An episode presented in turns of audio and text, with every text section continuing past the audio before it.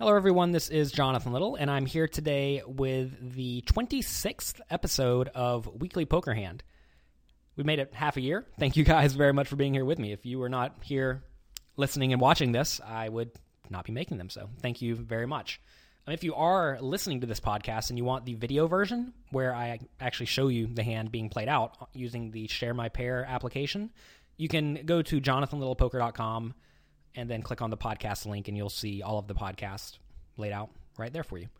Um, so, anyways, this hand is from a $1,500 buy in World Series of Poker event I played uh, this year. And we have a 5,000 chip stack, we're, but we're playing effective 4,500 chip stacks at 25 25 big blinds. So we are very deep stacked, about 180 big blinds. And everyone folds to me, and I have king jack of diamonds in the cutoff seat. This is a scenario where I am raising every time. I'm never limping, I'm never doing anything absurd. And I'm going to make it 75 with pretty much my entire range because I don't mind if my opponents call, particularly if they call from the blinds. So the flop comes king queen 4, no diamonds. And in this scenario, my opponent decides to bet 250 into the 175 chip pot he leads into me from the blinds. Uh, my opponent is a, or my my uh, small blind opponent is a 50 year old guy I do not know. So what in the world does that mean? You're going to find that in the the high stakes games, you don't actually see plays like this too often where people are overbetting the flop out of position on a board that should be pretty good for my range and not so great for my opponent's range. Uh, so this this doesn't really tell a story that makes me think that I have the worst hand. So I'm certainly not folding. So the question then becomes should I raise? I think if I raise, my opponent's probably only going to continue when he actually has a very good hand, or maybe he'll call one time and then fold to a turn bet. So I think when my opponent leads into me, he has a range that's mostly very premium hands, which I lose to, so I don't want to raise against those, or marginal made hands that I beat, like Queen Jack, Queen 10, Ace Queen, maybe Ace 4, um, maybe King 10, King 9. He could have King Jack also. So I definitely don't want to raise against those hands because if I raise, my opponent. I, I guess I was going to say if my opponent's a good player, he's going to fold, but it's kind of tough to say because my opponent is leading into me for more than pot, so maybe he would not fold those. But I, I tend to assume that my opponents will fold if I apply a lot of pressure. And because of that, I definitely don't want to apply a lot of pressure because I don't want my opponent to fold those hands because those are drawing to five outs or less against me. My opponents could also have a draw. The only real draw out here is Jack 10, and you know if he has Jack 10, that's fine.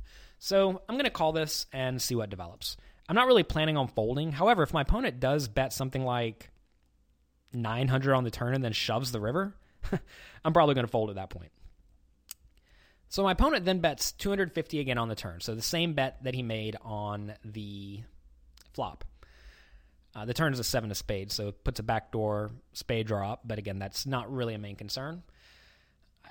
I think at this point, I, am pretty sure that my opponent has a very marginal made hand. You're going to find that whenever players take this line of betting the flop and the turn for the same size, it's almost always a very weak line, meaning that it's not total error, but I think it's often just something he's trying to get me to call uh, with a worse made hand than his. So maybe this is a bet with something like King 10, King 9, King 8 maybe um, queen, queen jack, queen 10, ace queen, something like that. He, he's betting small because he wants me to call with something that's worse. And he probably thinks that if he bets much larger, I'm going to fold a lot of that stuff. So this is a, a, a, very default line that you see a lot of amateur players making on a pretty consistent basis. So I'm definitely going to call. Again, I'm calling the turn because I do not want to raise and allow my opponent to fold. River's a two of spades, putting the backdoor flush up, but again, that's not much of a concern. Uh, my opponent bets 250 again, and at this point, I am about as convinced as possible that my opponent has a marginal made hand. So, if he has a marginal made hand, should I call or should I raise? If I think that he is pretty much never going to call if I raise with a worse made hand, meaning he's going to fold all of his random junky one pairs, I should definitely call. Because I, I could be wrong about that range, right? He could just have a set and be betting small because he thinks that's what he's supposed to do.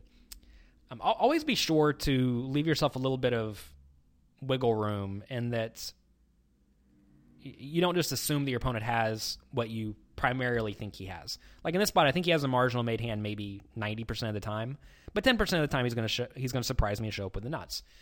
So will my opponent call if I raise on the river? And I think if I raise small enough, my opponent probably will. Because I could have something like Jack 10 or Ace Jack or Ace 10 or maybe even 10 9 at this point. And my opponent may decide to hero call if I make a small raise. I could also consider making a large raise if I thought my opponent would really make a big hero call. But a, a lot of these players who make who take this line, they're not particularly uh, like willing to to invest a lot of money in, on their reads for the most part. Usually, they're willing to invest some small amount of money on their reads or based on pot odds. But if, like, say I, I raised a eighteen hundred into the uh, fourteen hundred chip pot, my opponent's just never going to call with queen ten or something like that. But if I make it seven hundred, which is only four fifty more, he may decide to look me up, and that would be fantastic. So. This is a scenario where I've pretty accurately, at least in my mind, pinpointed my opponent's range, and I've also pinpointed what I think he's going to do if I make particular raise sizes. And I know a big raise size is bad for me. A good raise, a small raise size is good for me. So in this spot, I think making a small raise is by far the best option. And I do make it 1100, and I think this may actually be a touch large. Um, I, looking back at this hand now, I think probably something like 900 is probably ideal. But again, it's somewhat irrelevant. Also, I suppose this is worth mentioning. A lot of players will call a bet if you throw out one chip. Like, say I put in a thousand and say a thousand. Um, a lot of players will call that compared to if I throw in 975 with a bunch of small chips. A lot of people view the thousand as a much smaller bet, even though it's the same size effectively. And other players are the reverse. They'll call when you put out a pile of chips because they think you're trying to look strong or something like that. So always pay attention to which uh, bets in terms of the number of chips your opponents are willing to call. That's just something to, to be aware of. I don't think it's that big of a concern, but it is something. But whenever you bet 1100, it's often going to be two chips. And a lot of people say two chips. That's not too much more. And they'll, they'll look it up a little bit wider than perhaps 975. So there is a little bit of merit to that. So I do make 1100 and my opponent calls and I win. And that is exactly what you want to happen whenever you have a marginal made hand. Uh, very rarely, I mean very rarely, should you be raising the river for value with top pair marginal kicker. But if you can accurately pinpoint your opponent's range, and you really can do this in soft tournaments, usually like local um, small stakes tournaments that happen on the weekends or uh, soft World Series of Poker events, you're going to find a lot of spots where you can very accurately pinpoint your opponent's range, and also you can pinpoint their tendencies on the river, meaning that I thought this guy, for whatever reason, I thought this guy would call raise small, and he did. So that was fantastic. Um, if I raised the river and he folded, like say he tanked forever and then folded, I'd be a little bit unhappier with my raise because that means that he's probably going to call mostly whenever I'm beat on the river, and that means my raise was probably bad because I obviously could just call and win the pot that way, with not opening myself up to get re-raised or putting more money in whenever I am beat. But since he called, I'm fairly convinced that what, this was a very good play. Uh, it's definitely worth mentioning this is a very exploitable style of playing. And because of that, if you are not adept at exploiting your opponents, you can open yourself up to getting in really dicey situations because whenever you open yourself up to getting exploited, which you have to do if you want to exploit your opponents to the maximum, if your opponents adjust in the opposite way that you think they will, they'll actually be exploiting you.